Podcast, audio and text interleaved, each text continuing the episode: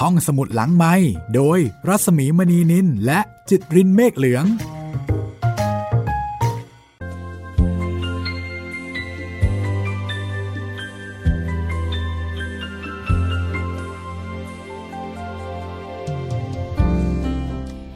สวัสดีค่ะ ตอนรับคุณผู้ฟังทุกท่านเข้าสู่รายการห้องสมุดหลังไม้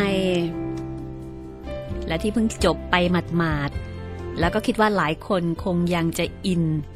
กับเท่าแก่และอาจิง ก็คือโรงรับจำนำหมายเลข 8 ผลงานเขียนของซีตาลอ คุณบรมพันธ์รักษีอักษรแปลเป็นภาษาไทยนันมีบุ๊กส์อโนเวลจัดพิมพ์ ใครที่สนใจนะคะอยากจะไปหามาอ่านเอง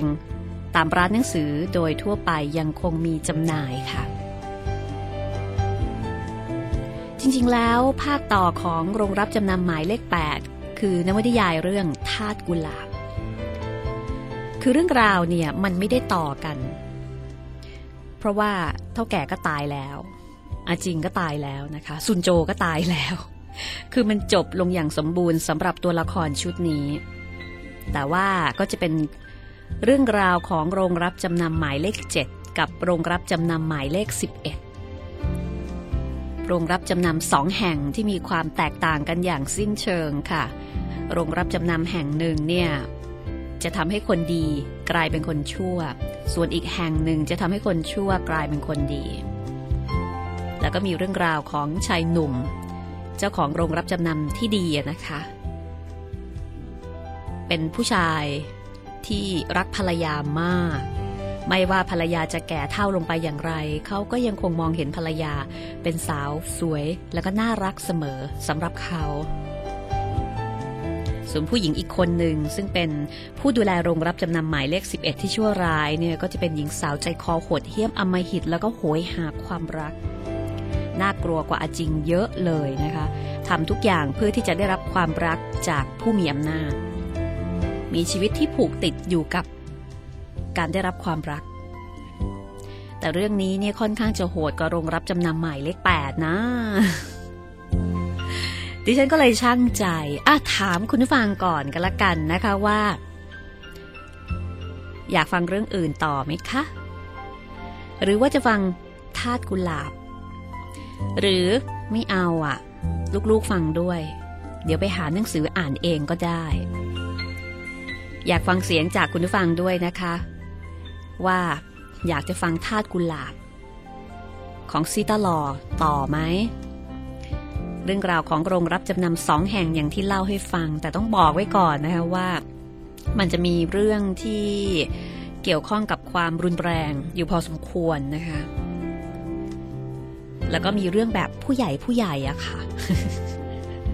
ซึ่งถ้าเกิดว่าดิฉันเล่าไปแหมก็เกรงใจน้องๆ หนูๆ แต่ไอ้ครั้นจะไม่เล่าจะตัดไปบางทีมันก็เสียอัธรสนะคะ ช่วยกันแสดงความคิดเห็นหน่อยดีไหมคะ ส่งความคิดเห็นของคุณมาที่ library at radio thai fm ค่ะ library at radio thai fm นะคะ นี่คือช่องทางการติดต่อห้องสมุดหลังไม้ค่ะ คงจะมีคำถามว่าอ้าวแล้วถ้าไม่ฟังเรื่องนี้ จะมีเรื่องอะไรมาฝากกันบ้าง มีแน่นอนนะคะ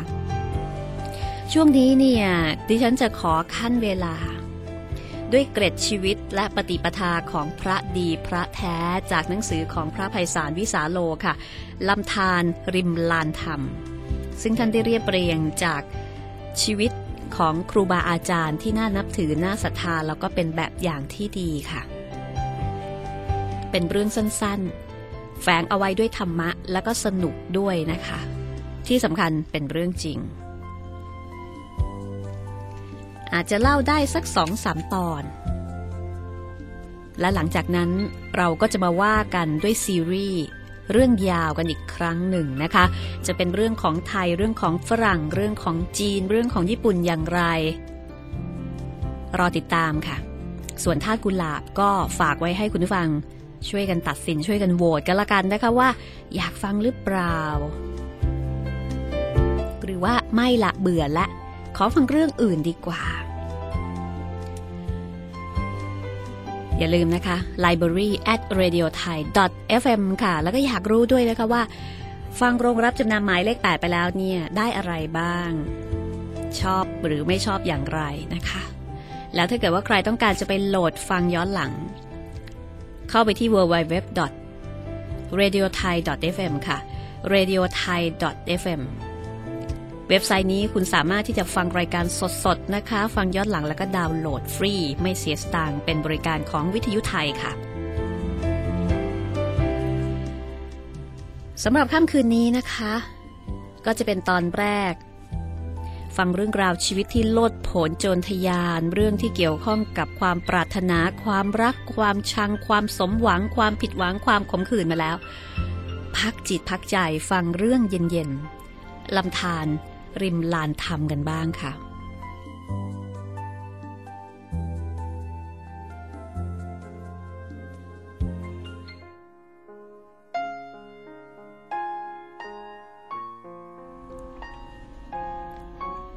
เรื่องแรก ชื่อเรื่องหลวงพ่อกับโจร เป็นเรื่องของหลวงพ่อโต หรือว่าสมเด็จพระพุทธาจารย์โตพรมรังสีแห่งวัดประคัง ที่หลายท่านรู้จักและก็ศรัทธา สมเด็จโตได้ชื่อว่าเป็นผู้ที่เชี่ยวชาญแตกฉานในพระไตรปิฎกถึงแม้ว่าท่านจะไม่เคยเข้าสอบแปลหนังสือเป็นเปลี่ยน แต่ชาวบ้านก็เรียกท่านว่ามหาโตมาตั้งแต่บวช ท่านได้รับคำชมจากสมเด็จพระสังฆราชสุข แห่งวัดมหาธาตุซึ่งเป็นสำนักที่หลวงพ่อโตเคยเข้าไปเรียนครั้งยังเป็นพระหนุ่ม สมเด็จพระสังฆราชสุขท่านบอกว่า ครัวโตเขามาแปลหนังสือให้ฟัง เขาไม่ได้มาเรียนหนังสือกับชั้นดอก อย่างไรก็ตามค่ะ สมเด็จโตท่านไม่ใช่พระที่แม่นยำเฉพาะหนังสือหรือว่าเคร่งคำพีร์ แต่ท่านยังน้อมนำธรรมะ จนกลายเป็นเนื้อเป็นตัวของท่านทำให้ชีวิตของท่านเป็นไปอย่างโปร่งเบา และอิสระไม่ติดกับกฎเกณฑ์ประเพณี และก็ไม่ถือความนิยมของผู้อื่นเป็นใหญ่ มีเรื่องราวที่น่าสนใจน่าสนุกในการติดตามรับฟังหลายเรื่องนะคะที่เป็นตำนานมีชีวิตของสมเด็จโต อย่างเช่น ครั้งหนึ่ง พระในวัดของท่านโต้เถียงกันถึงขั้นด่าแล้วก็ท้าทายกัน พอท่านเห็นเหตุการณ์ท่านก็เข้าไปในกุฏิจัดดอกไม้ทูบเทียนใส่พาน แล้วเดินเข้าไปในระหว่างคู่วิวาท ท่านลงนั่งคุกเข่า แล้วก็ถวายดอกไม้ทูบเทียนให้พระทั้งคู่ พรางกล่าวว่าพ่อเจ้าประคุณพ่อจงคุ้มครองฉันด้วย ฉันฝากตัวกับพ่อด้วย ฉันเห็นจริงแล้วว่าพ่อเก่งเหลือเกิน เก่งพอได้ เก่งแท้ๆพ่อเจ้าประคุณ ลูกฝากตัวด้วย ผลก็คือพระทั้งคู่เลิกทะเลาะกัน แล้วก็หันมาคุกเข่ากราบท่าน ท่านก็กราบตอบ ทั้งหมดกราบแล้วก็หมอบกันอยู่นาน นอกจากท่านจะไม่ถือตัวหรือว่าติดในยศศักดิ์แล้ว ท่านยังไม่ยึดในทรัพย์ด้วย ความมักน้อยสันโดษของท่านก็เป็นที่เลื่องลือค่ะ ลาบสการะใด ๆ ที่ท่านได้มาจากการเทศหรือว่ากิจนิมนต์ท่านไม่ได้เก็บสะสมเอาไว้เป็นการส่วนตัว แต่ท่านมักจะเอาไปสร้างพระพุทธรูป หรือว่าสิ่งที่เป็นประโยชน์ต่อพระศาสนาอยู่เสมอ ใครขอก็ยินดีบริจาคให้ กระทั่งมีโจรมาลักขโมย ท่านก็ยังช่วยอำนวยความสะดวกแก่โจร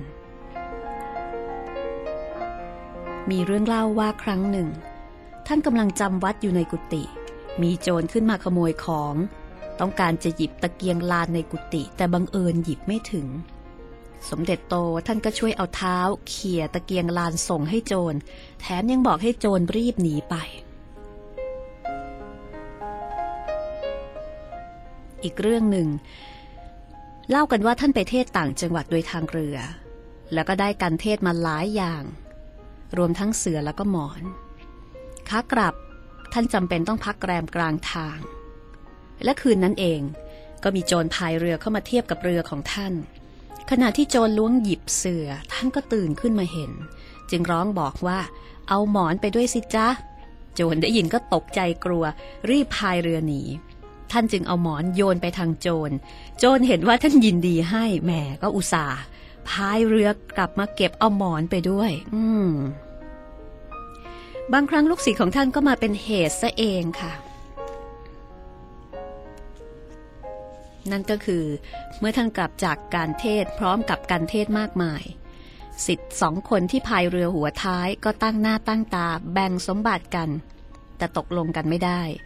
คนหนึ่งก็บอกว่ากองนี้ของข้าอีกคนก็บอกกองนั้นของข้าท่านจึงถามว่าแล้วของฉันกองไหนละจ๊ะ เมื่อกลับถึงวัด สิทธิ์ทั้งสองเอากันเทศไปหมด ท่านก็ไม่ได้ว่ากล่าวแต่อย่างใด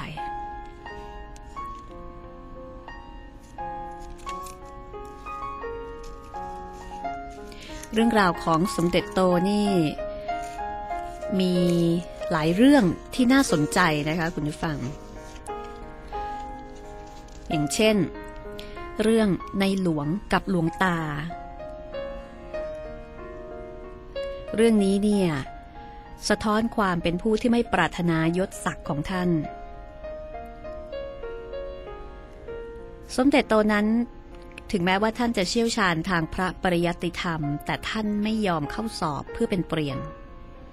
เมื่อพระบาทสมเด็จพระนั่งเกล้าเจ้าอยู่หัวจะทรงตั้งท่านเป็นพระราชาคณะ ท่านก็ทูลขอตัว ว่ากันว่าท่านเกรงว่าจะได้รับพระราชทานสมณศักดิ์ จึงมักออกทุดงแล้วก็หลีกเร้นไปยังจังหวัดที่ห่างไกลอยู่เนืองๆ ครั้นถึงรัชกาลที่สี่อาจจะเป็นเพราะว่าท่านอายุมากแล้ว จึงไม่ขัดข้องที่จะรับพระราชทานสมณศักดิ์ จากพระบาทสมเด็จพระจอมเกล้าเจ้าอยู่หัว แล้วก็ในช่วงเวลาไม่ถึง 15 ปีท่านได้รับเลื่อนเป็นถึงสมเด็จพระพุทธาจารย์ ซึ่งเป็นตำแหน่งพระราชาคณะชั้นสูง แต่ในด้านชีวิตส่วนตัวของท่านนะคะ ท่านก็ยังดำรงตนเป็นพระธรรมดาสามัญนี่เป็นลักษณะพิเศษของสมเด็จโต นอกเหนือจากความสันโดษและไม่ถือยศถืออย่าง ก็คือความกล้าหาญท่านไม่เพียงสอนธรรมะแก่ชาวบ้านเท่านั้น หากยังกล้าตักเตือนองค์พระมหากษัตริย์ในยุคนั้น โดยไม่กลัวว่าจะทรงกริ้ว หรือไม่โปรดปราน มีเรื่องเล่ากันว่าครั้งหนึ่ง พระบาทสมเด็จพระจอมเกล้าเจ้าอยู่หัว เสด็จงานลอยกระทงหลวง ขณะที่ทรงประทับณตำหนักแพรพร้อมด้วยฝ่ายในเป็นอันมาก ก็ทอดพระเนตรเห็นหลวงพ่อโตแจวเรือข้ามฟากมา เจ้ากรมเรือต้องไปขวางเอาไว้ ครั้นพระเจ้าอยู่หัวรู้ว่าเป็นเรือของหลวงพ่อโตก็รับสั่งถามว่าจะไปไหน ท่านตอบว่าตั้งใจมาเฝ้า พระองค์ก็ตรัสถามว่าทำไมเป็นถึงสมเด็จเจ้าแล้วต้องแจวเรือเอง เสียเกียรติยศแผ่นดิน หลวงพ่อโตตอบว่า ขอถวายพระพรอัตมาภาพทราบว่าเจ้าชีวิตเสวยน้ำเล่าสมเด็จก็ต้องแจวเรือรัชกาลที่สี่พอได้ฟังเช่นนั้น ก็ได้สติพระองค์ตรัสว่า อ้อ จริง ๆ การกินเหล้าเป็นโทษ เป็นมูลเหตุให้เสื่อมเสียเกียรติยศแผ่นดินใหญ่โตทีเดียว ตั้งแต่วันนี้ไปโยมจะถวายพระคุณเจ้าจักไม่กินเหล้าอีกแล้ว หรืออีกคราวหนึ่ง ท่านจุดใต้เข้าไปในพระราชวังในเวลากลางวันแสกๆแล้วก็เอาใต้นั้นทิ่มกำแพงวังจนดับก่อนกลับวัดพระเจ้าอยู่หัวทอดพระเนตรเห็นก็ตรัสว่าครัวโต เขารู้แล้ว เรื่องของเรื่องก็คือท่านวิตกว่ารัชกาลที่สี่ณขณะนั้น จะทรงหมกมุ่นกับบรรดาเจ้าจอมมากเกินไป จึงทำอุบายถือใต้เข้าไปในพระราชวังตอนกลางวัน ประหนึ่งว่าในพระราชฐานนั้นกำลังมืดมิดดังกลางคืน มีอีกหลายครั้งที่สมเด็จโตกล้าขัดพระราชหฤทยัยอย่างเช่นครั้งหนึ่ง ท่านได้ถวายเทศในพระราชฐานสามวันติดต่อกัน บังเอิญวันที่สองนั้น พระเจ้าอยู่หัวมีพระราชประสงค์จะทรงสดับแต่พอสังเขปด้วยมีพระราชกิจอย่างอื่นในว่าเจ้าจอมจะมีประสูติการ แต่ทีนี้พระองค์ก็ไม่ได้ไม่ได้ตรัสอย่างใด ปรากฏว่าสมเด็จโตถวายพระธรรมเทศนาอย่างยืดยาว ครั้นวันต่อมา พอท่านตั้งนโมเสร็จก็กล่าวสั้นๆว่า พระธรรมเทศนาหมวดใด ๆ มหาบาพิษก็ทราบหมดแล้ว เอวังก็มีด้วยประการละชนี แล้วก็ลงธรรมาทระเจ้าอยู่หัวจึงตรัสถามว่าเหตุใดวันก่อนจึงถวายเทศมาก วันนี้กลับถวายน้อย หลวงพ่อโตถวายพระพรว่า เมื่อวานนี้มหาบพิษมีพระราชหฤทัยขุนมัว จะทำให้หายขุนมัวได้ด้วยทรงสดับพระธรรมเทศนาให้มาก แต่วันนี้มีพระราชหฤทัยผ่องใสจะไม่ทรงสดับก็ได้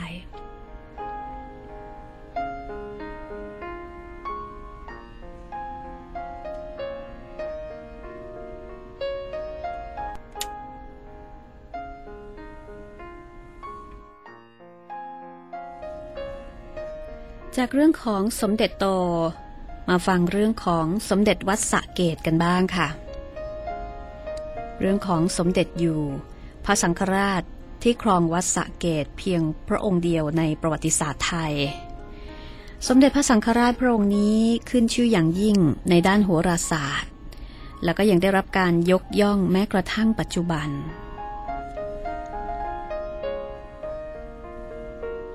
แต่ที่จริงความสามารถอีกประการหนึ่งของท่านซึ่งไม่ค่อยเป็นที่รู้จักก็คือ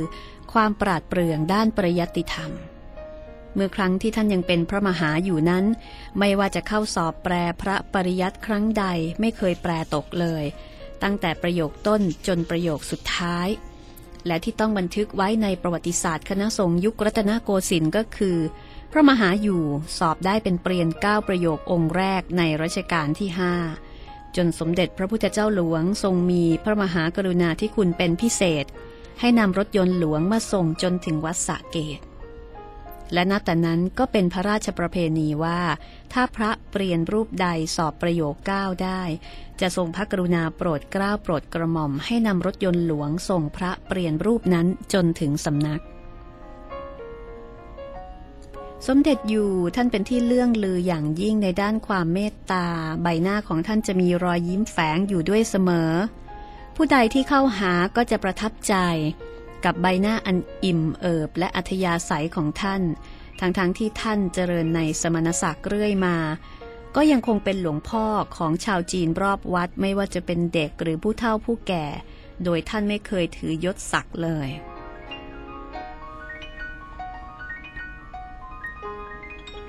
ความไม่ถือยศศักดิ์ของท่านเป็นที่กล่าวขานกันมาก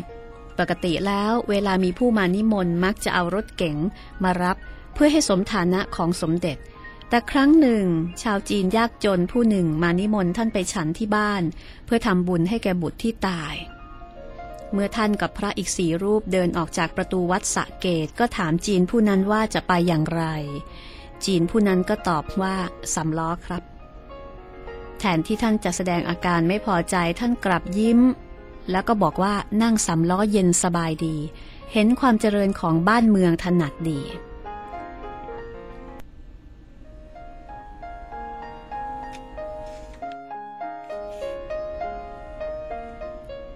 และเมื่อไปถึงบ้านจีนผู้นั้นท่านก็ต้องขึ้นไปเจริญพระพุทธมนต์ชั้นบน เนื่องจากบ้านเล็กและแคบ แล้วก็มีของเก่าวางขายเต็มไปหมด อนนั้นท่านอายุกว่า 80 แล้ว บันไดก็ชันมากขึ้นลำบาก แต่ท่านก็ขึ้นไปจนได้ วันรุ่งขึ้นก็ต้องขึ้นไปเจริญพระพุทธมนต์อีก ครั้นถึงเวลาฉัน ต้องลงมาฉันอาหารในห้องครัวข้างล่าง โต๊ะก็ไม่มีผ้าปู กับข้าวมีเพียงสามอย่าง คือแกงเผ็ดแกงจืดและผัดหมี่ของหวาน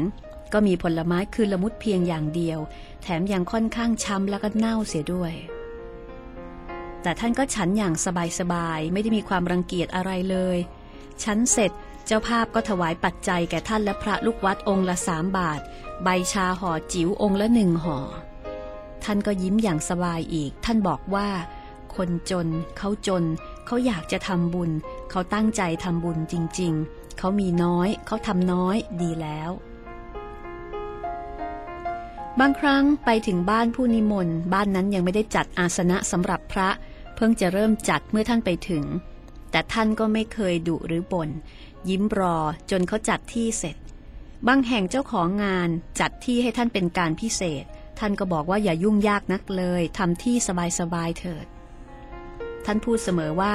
เราแก่แล้วทำอะไรไม่สะดวก แต่อย่าทำให้เขาหนักใจด้วยความเมตตาของท่านจึงมีอาคันตุกะมาเยือนทุกวัน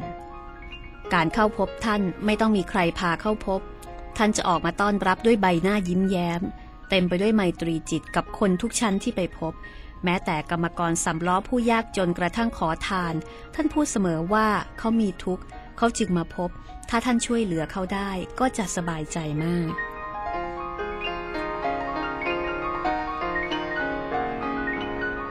นี่คือเรื่องราวของสมเด็จพระสังฆราชอยู่ วัดสะเกตนะคะกับเรื่องราว ความเมตตาของท่าน มาฟังเรื่องราวของพระอาจารย์มั่นภูริทัตโต วิปัสสนาจารย์ที่ยิ่งใหญ่ที่สุดรูปหนึ่งของเมืองไทยกันบ้างค่ะ ในเรื่องที่ชื่อว่าอยู่เป็นสุขจากไปไม่ก่อทุกข์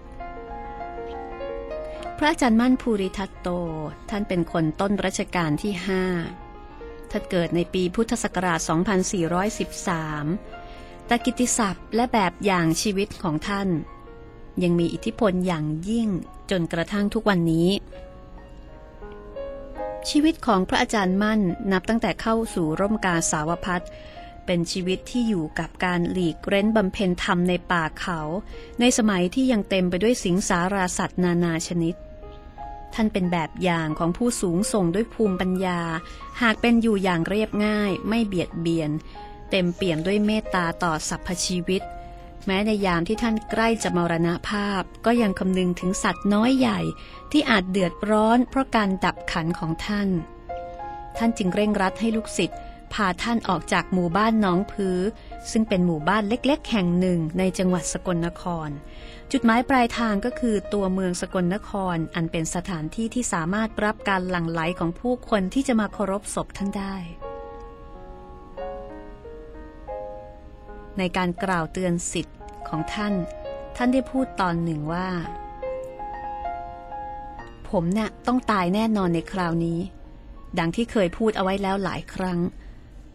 แต่การตายของผมเป็นเรื่องใหญ่ของสัตว์และประชาชนทั่วทั่วไปอยู่มาก ด้วยเหตุนี้ ผมจึงพเดียงให้ท่านทั้งหลาย ทราบว่าผมไม่อยากตายอยู่ที่นี่ ถ้าตายที่นี่ จะเป็นการกระเทือนและทำลายชีวิตสัตว์ไม่น้อยเลยสำหรับผมตายเพียงคนเดียว แต่สัตว์ที่พลอยตายเพราะผมเป็นเหตุนั้น มีจำนวนมากมาย เพราะคนจะมามาก ทั้งที่นี่ไม่มีตลาดแลกเปลี่ยนซื้อขายกัน นับแต่บวชมา ไม่เคยคิดให้สัตว์ได้รับความลำบาก โดยไม่ต้องพูดถึงการฆ่าเขาเลย มีแต่ความสงสารเป็นพื้นฐานของใจตลอดมา ทุกเวลาได้แผ่เมตตา จิตอุทิศส่วนกุศลแก่สัตว์ไม่เลือกหน้าโดยไม่มีประมาณตลอดมา เวลาตายแล้วจะกลายเป็นศัตรูคู่เวรแก่สัตว์ ให้เขาล้มตายลงจากชีวิตที่แสนรักสงวนของแต่ละตัว เพราะผมเป็นเหตุเพียงคนเดียวนั้น ผมทำไม่ลง อย่างไร ขอให้นำผมออกไปตายที่สกลนคร เพราะที่นั่นเขามีตลาดอยู่แล้ว คงไม่กระเทือนชีวิตของสัตว์มากเหมือนที่นี่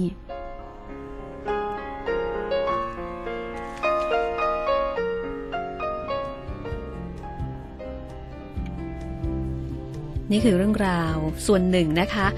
จากหนังสือลำธารริมลานธรรมค่ะ ซึ่งรวบรวมโดยพระอาจารย์ไพศาลวิสาโลนะคะ เป็นหนังสือธรรมะ ที่ถ่ายทอดผ่านเกร็ดชีวิตและปฏิปทาของพระดีพระแท้ของครูบาอาจารย์ ที่เราเราท่านท่านให้ความเคารพศรัทธา นอกจากคำสอนของท่าน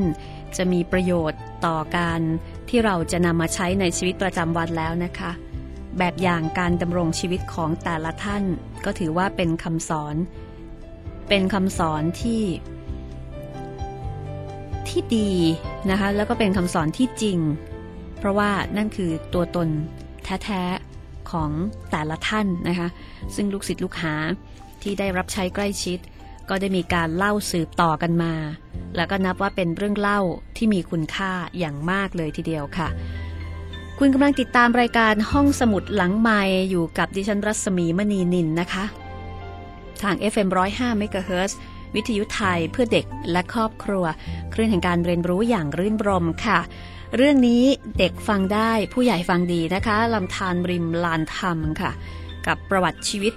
สั้นๆ โดยสังเขปของพระอาจารย์ที่มีชื่อเสียงนะคะของครูบาอาจารย์ ของพระดีพระแท้ที่พระอาจารย์ไพศาลวิสาโลเป็นผู้ค้นคว้าแล้วก็เรียบเรียงนำมาเล่าให้ฟังนะคะ หลังจากที่ได้ฟังเรื่องราว ตื่นเต้นลดผล โรงรับจำนำหมายเลข 8 แล้ว มาฟังเรื่องเย็นๆทำจิตทำใจให้เย็นๆ กับลำธารริมลานธรรม เดี๋ยวช่วงหน้ากลับมาค่ะ หลังจากที่คุณได้พักฟังสิ่งที่น่าสนใจจากทางสถานีแล้ว สักครู่ค่ะ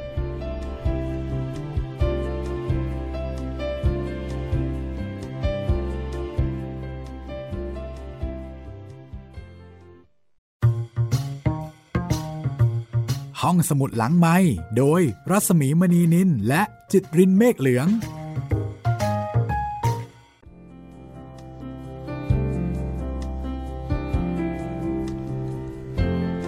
เข้าสู่ช่วงที่สองของห้องสมุดหลังไม้ค่ะ วันนี้ขอตอบอีเมลหนึ่งฉบับนะคะ จาก น้องชำนาญวรรณยุทธ์ค่ะ บอกว่าชื่อเล่นชื่อหมี อุ้ยชื่อเดียวกันเลยนะคะ เรียนอยู่ชั้นม .5 โรงเรียนสันติราชวิทยาลัยครับ ผมเริ่มฟังรายการนี้ตั้งแต่เรื่องอีคิวซังตัวจริง สนุกมากๆ ช่วงนี้ฟังโรงรับจำนำหมายเลข 8 อยากให้นำเรื่องซีไรต์มาอ่านให้ฟัง อีกเรื่องหนึ่งครับ อยากฟังกามนิตวาสิทธีแต่ดาวน์โหลดไม่ได้ เพราะฟังไม่ทันเอทำไมดาวน์โหลดไม่ได้เอ่ย มีปัญหาอะไร เดี๋ยวน้องหมีลองเขียนมาคุยกันใหม่นะคะ เพราะว่าหลายท่านก็สามารถที่จะดาวน์โหลดไปรับฟังได้ ไม่แน่ใจว่าเจอเจอปัญหาอะไรบ้าง นอนดึกเหมือนกันเนาะแต่ว่าม5นี่อาจจะต้องทำการบ้านทำรายงานแล้วก็อ่านหนังสือเยอะ ก็มีห้องสมุดหลังไม้เป็นเพื่อนนะคะ แต่วันไหนถ้าเกิดว่ามีงานมากแล้วก็ต้องอ่านหนังสือมาก เอาไว้ฟังย้อนหลังก็ได้นะคะน้องหมีจะได้ไม่เสียการเรียนค่ะ ห้องสมุดหลังไม้ก็มีหลายช่องทางให้คุณได้ติดตามนะคะ ช่องทางการฟังรายการสดๆ ทางวิทยุก็ต้องที่ FM 105 ตอน4ทุ่มถึง5ทุ่มการฟังจากอินเทอร์เน็ตตอนออกอากาศจริงก็ไปที่ www.radiothai.fm หรือฟังย้อนหลังก็ได้ที่เดียวกัน ดาวน์โหลดมาฟังก็ได้ ดิฉันเองก็ยังไม่เคยดาวน์โหลดนะคะ แต่ก็มีคุณผู้ฟังหลายท่านเขียนอีเมลมาบอกว่าเนี่ยดาวน์โหลดแล้วก็ write ลงซีดี เอาไปฟังในรถตอนขับรถ ฟังกันทั้งครอบครัวเลย พ่อฟังเสร็จก็ให้ภรรยา ภรรยาฟังเสร็จก็ให้ลูกอะไรอย่างเงี้ยนะคะแหมดีค่ะเป็นช่องชอบของครอบครัวเนาะ ฟังแล้วก็รู้สึกดีนะคะ ที่มีส่วนในการสร้างความรื่นรมของครอบครัวค่ะ มีเรื่องสนุกสนุกอีกเยอะนะคะ ที่คุณสามารถจะไปติดตามฟังย้อนหลัง แล้วก็ดาวน์โหลดมาฟังได้ แล้วก็ณปัจจุบันค่ำคืนนี้ หยิบหนังสือดีๆลำธารริมลานธรรมมาเล่าให้ฟังค่ะ ที่หน้าปกเขียนไว้ว่าเกร็ดชีวิตและปฏิปทาของพระดีพระแท้ พระภัยสารวิสาโลเรียบเรียงนะคะ ซึ่งพระอาจารย์ไพศาลท่านก็บอกว่า ชีวิตที่ดีงามนั้นต้องการแรงบันดาลใจ สิ่งหนึ่งที่เป็นแรงบันดาลใจอย่างดียิ่งก็คือเรื่องราวของบุคคลที่เป็นแบบอย่างแห่งการดำเนินชีวิต โดยส่วนตัวแล้ว ชีวิตการบวชของข้าพเจ้าได้รับประโยชน์อย่างยิ่งจากเรื่องราวและเกร็ดชีวิตของพระสุปฏิปันโนหลายท่านด้วยเหตุนี้ข้าพเจ้าจึงมีความตั้งใจมาร่วมสิบปีแล้วว่า อยากจะรวบรวมเกร็ดชีวิตของท่านเหล่านั้นที่เคยมีชีวิตร่วมสมัยกับเรา หรืออยู่ไม่ไกลจากยุคของเรา เรื่องราวของท่านเหล่านั้นข้าพเจ้าเชื่อว่า ไม่เพียงจะมีคุณค่าต่อพระหนุ่มเนนน้อยเท่านั้น หากยังเป็นแบบอย่างให้แก่บุคคลทั่วไปที่ปรารถนาความสุขและชีวิตที่ดีงามด้วยเกร็ดชีวิตและปฏิปทาของครูบาอาจารย์หลายท่านในหนังสือเล่มนี้มีหลายด้านหลากมิติ มีทั้งที่เกี่ยวกับผู้คน สิงสาราสัตว์ โลกธรรม และความรู้สึกนึกคิด ซึ่งกล่าวโดยรวมแล้วก็ล้วนเป็นธรรมะทั้งสิ้น หากแต่เป็นธรรมะที่มีชีวิตชีวาอันสามารถแลเห็นและสัมผัสได้ เนื้อหาส่วนใหญ่ของหนังสือเล่มนี้นี่เคยตีพิมพ์มาก่อนแล้วในวารสารอนุรักษ์ และธรรมานุรักษ์ค่ะ แล้วก็พระอาจารย์ไพศาลก็เขียนเพิ่มเติมอีก 4 บท แล้วก็มีการแก้ไขปรับปรุงเท่าที่จำเป็นนะคะ อันนี้ต้องบอกว่าเป็นหนังสือดีที่น่าอ่านอีกเล่มหนึ่งค่ะ รายการห้องสมุดหลังไม้นะคะ ซึ่งเป็นรายการที่ส่งเสริมการอ่านผ่านการฟัง ก็เลยนำมาเล่าให้คุณได้ฟังก่อน ในห้องสมุดหลังไม้แห่งนี้ ฟังกันต่อเลยดีไหมคะ กับเรื่องของหลวงพ่อชาสุพัทโทค่ะ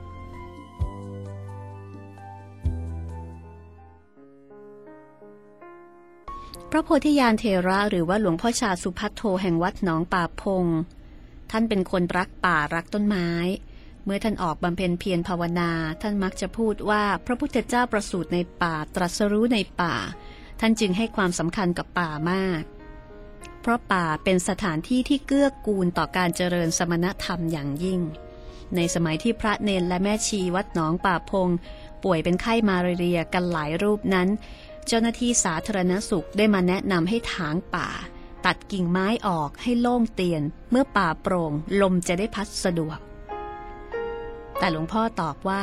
ตายสักคนเอาป่าไว้ก็พอ ท่านพูดสั้นๆ แต่เพียงเท่านั้น แต่เจ้าหน้าที่ก็พยายามในการที่จะอธิบายโน้มน้าว ให้เหตุผลหวานล้อมต่างๆ แต่ท่านก็ยังคงยืนยันคำเดิมว่า พระหรือชีก็ตามอาตมาเองก็ตาม ตายแล้วก็ไปแล้ว เอาป่าไว้เสียดีกว่า วัดหนองป่าพงจึงยังคงมีสภาพป่าอันอุดมสมบูรณ์ดังเดิม จวบจนกระทั่งถึงทุกวันนี้ ถ้าเกิดว่าใครมีโอกาสไปวัดหนองป่าพง จังหวัดอุบลราชธานี ก็คงจะสัมผัสได้นะคะว่าเป็นป่าจริง ๆ ค่ะ เป็นป่าอันอุดมสมบูรณ์อันร่มเย็นแล้วก็ร่มรื่น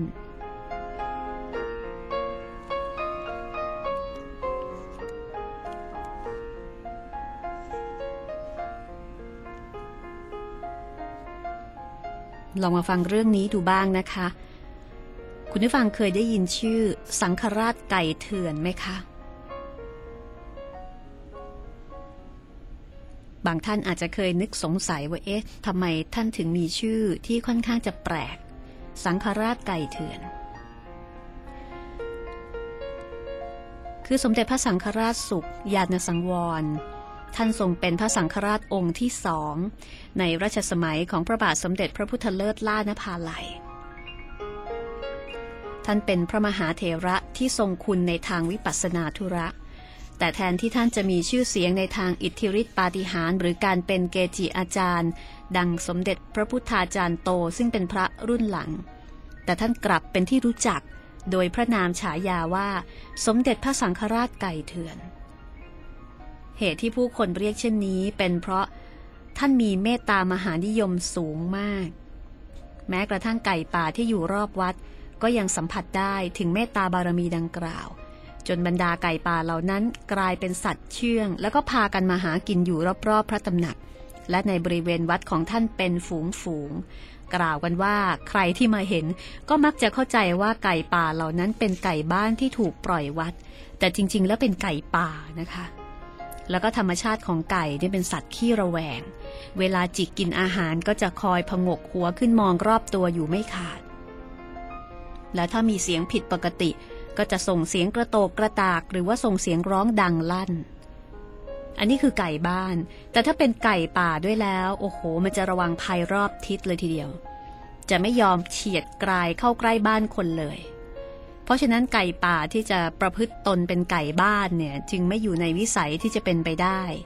แต่สิ่งที่เป็นไปไม่ได้กลับเป็นไปได้ที่วัดราชสิทธารามฝั่งธนบุรีเมื่อร้อยกว่าปีก่อน กับสมเด็จพระสังฆราชสุข หรือที่ผู้คนมักจะเรียกท่านว่า สมเด็จพระสังฆราชไก่เถื่อน ด้วยเหตุนี้ล่ะค่ะ คุณผู้ฟังเคยไปวัดไปหาพระเพื่อให้ท่านดูหมอ หาเลิกหายามให้ไหมคะ พระหลายรูปนะคะที่ท่านสนใจโหราศาสตร์ แล้วก็เป็นหมอดูชั้นเยี่ยม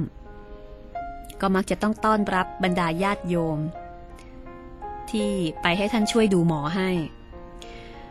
เมื่อ 40 ปีก่อนค่ะจากหนังสือเล่มนี้ดิฉันคิดว่าน่าจะสักประมาณ 50-60 ปีก่อนนะคะ พระในกรุงเทพที่ขึ้นชื่อว่า เก่งในทางโหราศาสตร์ ก็จะมีสมเด็จพระสังฆราชวัดสาเกต อีกองค์หนึ่งก็คือพระพัทรมุนี ทั้งสองรูปนี้เป็นเปลี่ยนเก้าประโยค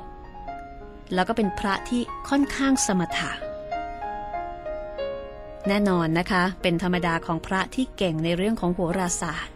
ก็จะมีคนขึ้นมาก พระพัทรมุนีก็เช่นกันค่ะ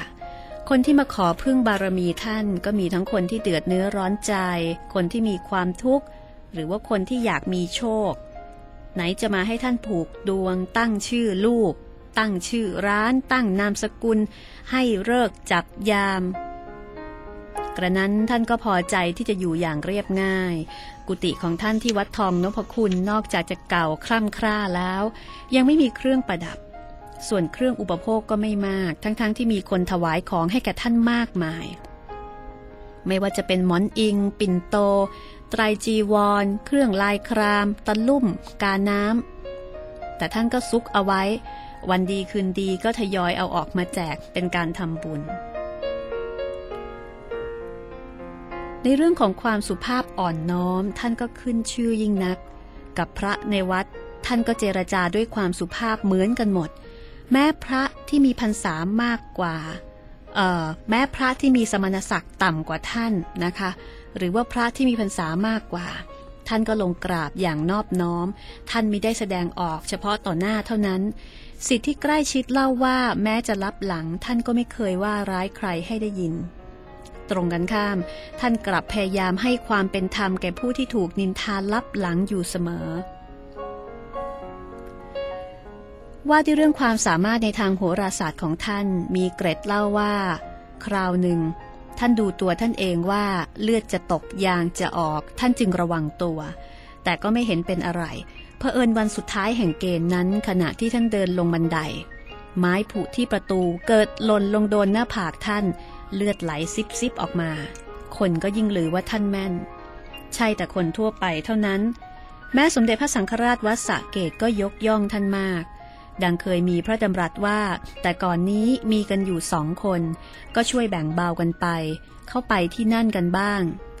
ไปที่นั่นก็หมายถึงไปที่วัดทองนพคุณของพระพัทรมุนีนะคะ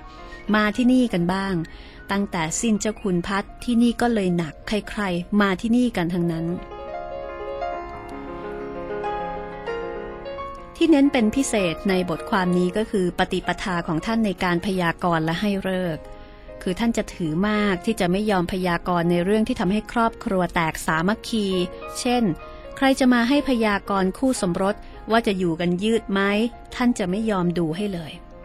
ท่านให้เหตุผลว่าจะทำให้สามีภรรยาเขาแตกกัน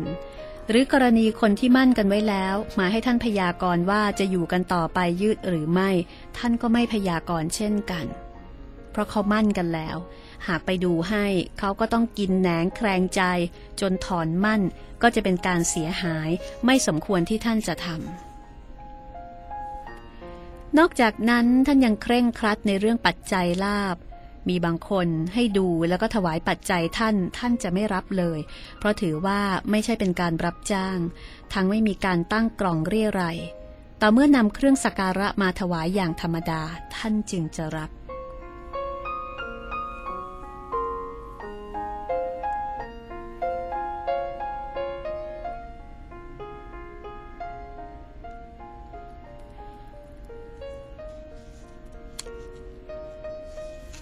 ไปสวนโมกกันบ้างนะคะ คุณผู้ฟัง จากบทความเรื่องของดีจากสวนโมก ในหนังสือเล่มเดียวกันลำธารริมลานธรรมค่ะ เรื่องนี้พระอาจารย์ไพศาลเขียนถึงสวนโมกขพาราราม เมื่อครั้งที่พระอาจารย์พุทธทาสยังมีชีวิตอยู่ ตอนนั้น ที่สวนโมกก็จะเนืองแน่นด้วยผู้คนเสมอโดยเฉพาะในวันหยุด แล้วก็เมื่อมีถนนตัดผ่านหน้าวัดสวนโมกก็กลายเป็นจุดแวะพักอีกแห่งหนึ่งของบรรดานักท่องเที่ยวที่เดินทางลงใต้สวนโมกในปัจจุบันนะคะ จึงมีสภาพไม่ต่างจากสถานที่ท่องเที่ยวประจำจังหวัดสุราษฎร์ธานีในสายตาของผู้คนจำนวนมาก เมื่อไปที่นั่นก็ต้องไปแวะสวนโมก แล้วก็เป็นธรรมดาค่ะที่นักท่องเที่ยวทั้งหลายเมื่อรถหยุดแวะที่สวนโมกแล้ว ก็ถือเป็นโอกาสดีในการที่จะเข้าไปกราบนมัสการท่านอาจารย์พุทธทาสในสมัยที่ท่านยังมีชีวิตอยู่ ซึ่งผู้คนก็จะเห็นภาพชินตานะคะ กับการที่ท่านอาจารย์จะนั่งอยู่ที่ม้าหินหน้ากุฏิเกือบตลอดวันเป็นประจำ หลายคนแม้จะได้ยินกิติศัพท์ท่านมานาน แต่ก็หาได้ศึกษาหรือว่าติดตามผลงานของท่านไม่ จึงมักจะเข้าใจว่า ท่านเป็นเกจิอาจารย์สำคัญรูปหนึ่ง คือตามประษานะคะ พอไปถึงก็จะไปขอเลขเด็ด ไปขอโชคขอลาบจากท่าน ทีนี้ก็มีอยู่ครั้งหนึ่งค่ะ ก็มีคนมาขอเลขกับท่าน โดยบอกว่า ท่านครับ ผมอยากจะมาขอเลขเด็ดจากท่านอาจารย์เอาไปแทงหวยสักงวด จะได้ร่ำรวยกับเขาสักทีครับ ท่านก็จะตอบว่า ถ้าขอหวยต้องไปขอกับสมภารทีนี้ก็เป็นหน้าที่ของคนวัดทั้งพระและโยมในสวนโมกละค่ะ ที่จะต้องคอยตอบคำถาม เวลามีคนมาถามว่าคุณครับ ผมมาหาท่านสมภารครับ ถ้าคนในวัดรู้ว่าผู้นั้นต้องการหวยก็จะชี้ไปอีกทางหนึ่ง ซึ่งเป็นคนละทางกับกุฏิของอาจารย์โพ ซึ่งเป็นเจ้าอาวาสเป็นสมภารวัดจริง ๆนะคะ แน่นอนว่าคนที่ต้องการหวยเนี่ยมองหาเท่าไหร่ก็จะไม่เห็นสมภารสักที แต่ก็ไม่ได้หมายความว่าเขาถูกหลอกนะคะ จริงๆ แล้วผู้ที่ท่านอาจารย์พุทธทาสกล่าวถึงก็อยู่ไม่ใกล้ไม่ไกลละค่ะอยู่แถวๆนั้นนั่นเอง ต่อเมื่อคนวัดที่เดินผ่านชี้ให้ดูว่านี่แหละสมภารผู้คนจึงร้องอ๋อ สมภารนอนเล่นอยู่ข้างหน้านั่นเองค่ะ สมภารไม่ใช่ใคร สมภารเป็นหมา เป็นสุนัขที่ท่านอาจารย์พุทธทาสเลี้ยงไว้ เนื่องจากว่าสมภารมีนิสัยเกเรชอบเอาแต่ใจตัว ท่านอาจารย์จึงจึงตั้งชื่อว่า สมภาร คือพานในที่นี้นี่สะกดด้วยพอพานสละอาลอลิงนะคะ แปลว่าโง่แถ หากใครหลงงมงายมาขอหวย ท่านก็จะบอกว่าให้ไปขอกับสมภารตัวนี้เป็นประจำ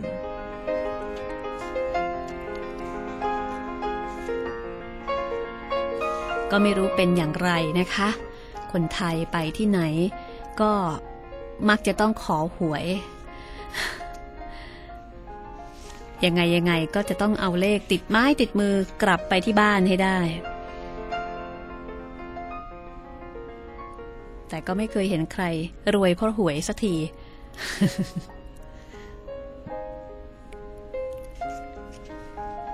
มาฟังเรื่องของสมเด็จโตอีกสักเรื่องนะคะ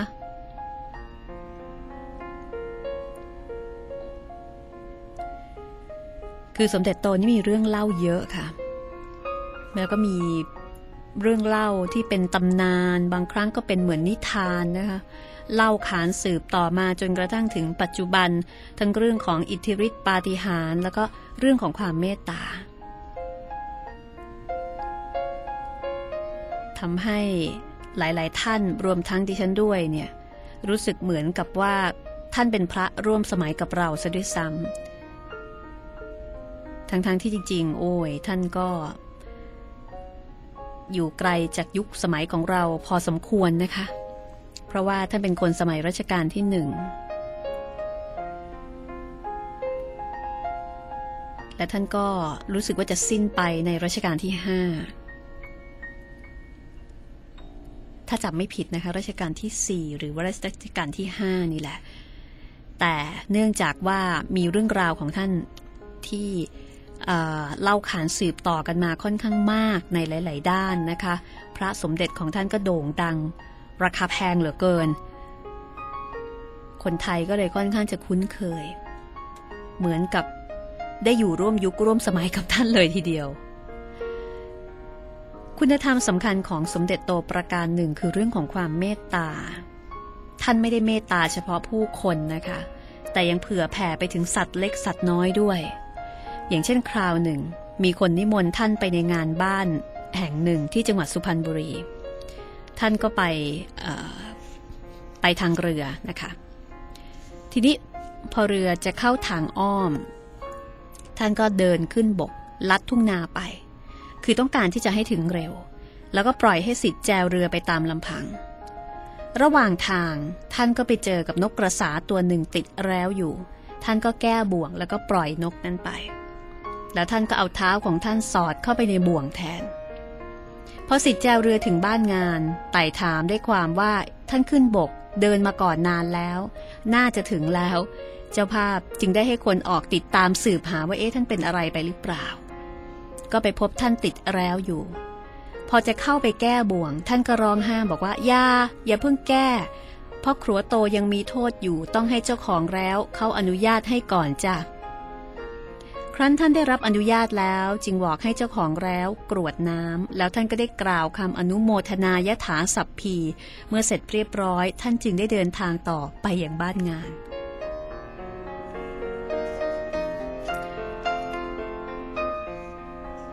นี่คือเรื่องความเมตตานะคะ ของสมเด็จโตค่ะ ลองมาฟังเรื่องสัตว์น่ารักน่ารักกันบ้างดีไหมคะ กระต่ายน้อยนั่งภาวนา นี่เป็นเรื่องราวเมื่อหลายสิบปีที่แล้วนะคะ ก่อนที่พระอาจารย์จวนกุลเชษโถ จะบุกเบิกสร้างวัดเจติยาคิริวิหารที่ผูทอกิ่งอำเภอศรีวิไลจังหวัดน้องคาย ท่านใช้ชีวิตเยี่ยงพระธุดงกรรมฐาน เจริญรอยตามพระอาจารย์ใหญ่ คือหลวงปู่มั่นภูริทัตโต จะอยู่ประจำที่ใดที่หนึ่งก็จำเพาะช่วงเข้าพรรษาเท่านั้น ออกพรรษาเมื่อใดก็ออกเที่ยววิเวก ถือเอาป่าเขาและเพิงท่ามเป็นที่พักพิง กระนั้นก็มีอยู่หลายปีที่ท่านได้อาศัยป่าเป็นที่จำพรรษา เมื่อ 50-60 ปีก่อนอีสานทั้งภาคเนี่ยเต็มไปด้วยป่าทึบแล้วก็เป็นที่สิงอาศัยของสัตว์นานาชนิดนะคะ ก็เป็นธรรมดาที่พระธุดงจะต้องผ่านพบสัตว์ร้ายน้อยใหญ่ บางครั้งช้างและเสือก็มาแวะเวียนให้เห็นใกล้ๆ มีพรรษาหนึ่งท่านและหมู่มิตรก็ได้ร่วมกันบำเพ็ญเพียรที่ดงหม้อทองในจังหวัดสกลนคร ท่านเล่าว่าครั้งหนึ่ง อาหารเกิดผิดสำแดง ทั้งพระและเนนเกิดท้องเสียกลางดึก แต่ส้วมมีไม่พอพระบางรูปจึงต้องเลี่ยงเข้าป่า แต่ไม่ทันจะได้ถ่ายทุกเสือตัวหนึ่งก็เกิดพรุนพลันโผล่มาแล้วก็กระโดดข้ามหัวท่าน ไปยังไปยังทางส้วมที่เนนกำลังอยู่ พอรู้ว่าเสือมาเท่านั้น เนนก็กระโจนออกจากออกจากส้วม แล้วก็วิ่งกันป่าราบเลยทีเดียว หรือบางวันช้างก็มาเดินเล่น พอมาถึงกระต๊อบของอผ้าขาวรูปหนึ่งนะคะ ก็ยื่นงวงเข้าไปหยิบรองเท้าออกมาเล่น แล้วก็โยนเข้าป่าไป เท่านั้นไม่พอค่ะช้างยังรื้อบันไดกุฏิออกมาอีกด้วย พอควานหาของเล่นพักใหญ่ก็เตรียมกลับ แต่ก่อนจะกลับก็เอางวงเนี่ย ดุนฝาจนกุฏิโยก ตอนนั้นผ้าขาวอยู่กุฏิพอดีผ้าขาวก็คือคนที่คล้ายๆ กับเตรียมจะเป็นพระแต่ว่ายังนุ่งขาวห่มขาวที่เรียกกันว่าชีปากขาว แต่จริง ๆ มาจากคำว่าผ้าขาวนะคะ คือเจ้าของกุฏิมา อยู่กุฏิพอดี แต่ตอนที่ช้างหยิบรองเท้านั้น ตอนถอนบันไดนั้นท่านไม่ได้รู้สึกผิดปกติ เพราะเป็นคนหูตึง แต่ครั้นรู้สึกว่าเอ๊ะทำไมกุฏิมันยกโยกก็เลยเดินออกมาดู พอเห็นช้างป่าเต็มตาเท่านั้นนะคะ เจ้าของกุฏิก็กระโจนหนีออกจากกุฏิอย่างไม่คิดชีวิต นี่ก็เป็นเรื่องในสมัยก่อนนะคะ เมื่อหลายสิบปีที่อีสานเนี่ยยังอุดมสมบูรณ์ไปด้วยป่าและก็สิงสาราสัตว์ค่ะ แต่ชีวิตในป่าก็ไม่ได้มีแต่เรื่องน่ากลัวเท่านั้นค่ะสิ่งที่น่าอภิรมชมชื่นก็มีให้เห็นอยู่เนืองๆในระหว่างจำพรรษาที่ถ้ำพวงจังหวัดสกลนคร พระอาจารย์จวนเล่าว่าทุกวันที่ท่านออกเดินจงกรมเวลาบ่ายแก่ๆ จะมีกระต่ายน้อยน่ารักตัวหนึ่งมานั่งหลับตานิ่งๆ อยู่ห่างจากทางจงกรมเพียงหนึ่งศอกเท่านั้นกระต่ายน้อยทำเช่นนี้เป็นประจำโดยไม่มีอาการตื่นกลัวท่านเลย อาการนั่งหลับตาพริ้มเช่นนี้ดูราวกับว่ามันจะขอมานั่งภาวนากับท่านด้วย พอท่านเลิกเดินจงกรมและกลับไปยังที่พัก ซึ่งเป็นร้านที่ยกแคร่อย่างง่ายๆ ไอ้เจ้ากระต่ายน้อยตัวนี้ก็จะตามเข้าไปนั่งอยู่ใต้แคร่ด้วย แต่ถ้าได้ยินเสียงคนเดินมากระต่ายก็จะวิ่งเข้าไปทันที ท่านเองก็ไม่แน่ใจว่าจริง ๆ แล้วกระต่ายต้องการจะภาวนากับท่านหรือไม่ แต่ท่านก็เชื่อว่ามันน่าจะเคยมีนิสัยวาสนาทางนี้มาแล้ว กระต่ายมานั่งหลับตาพริ้มยามท่านเดินจงกรมอยู่หลายวัน ก่อนที่ต่างจะแยกย้ายไปตามวิถีทางของตน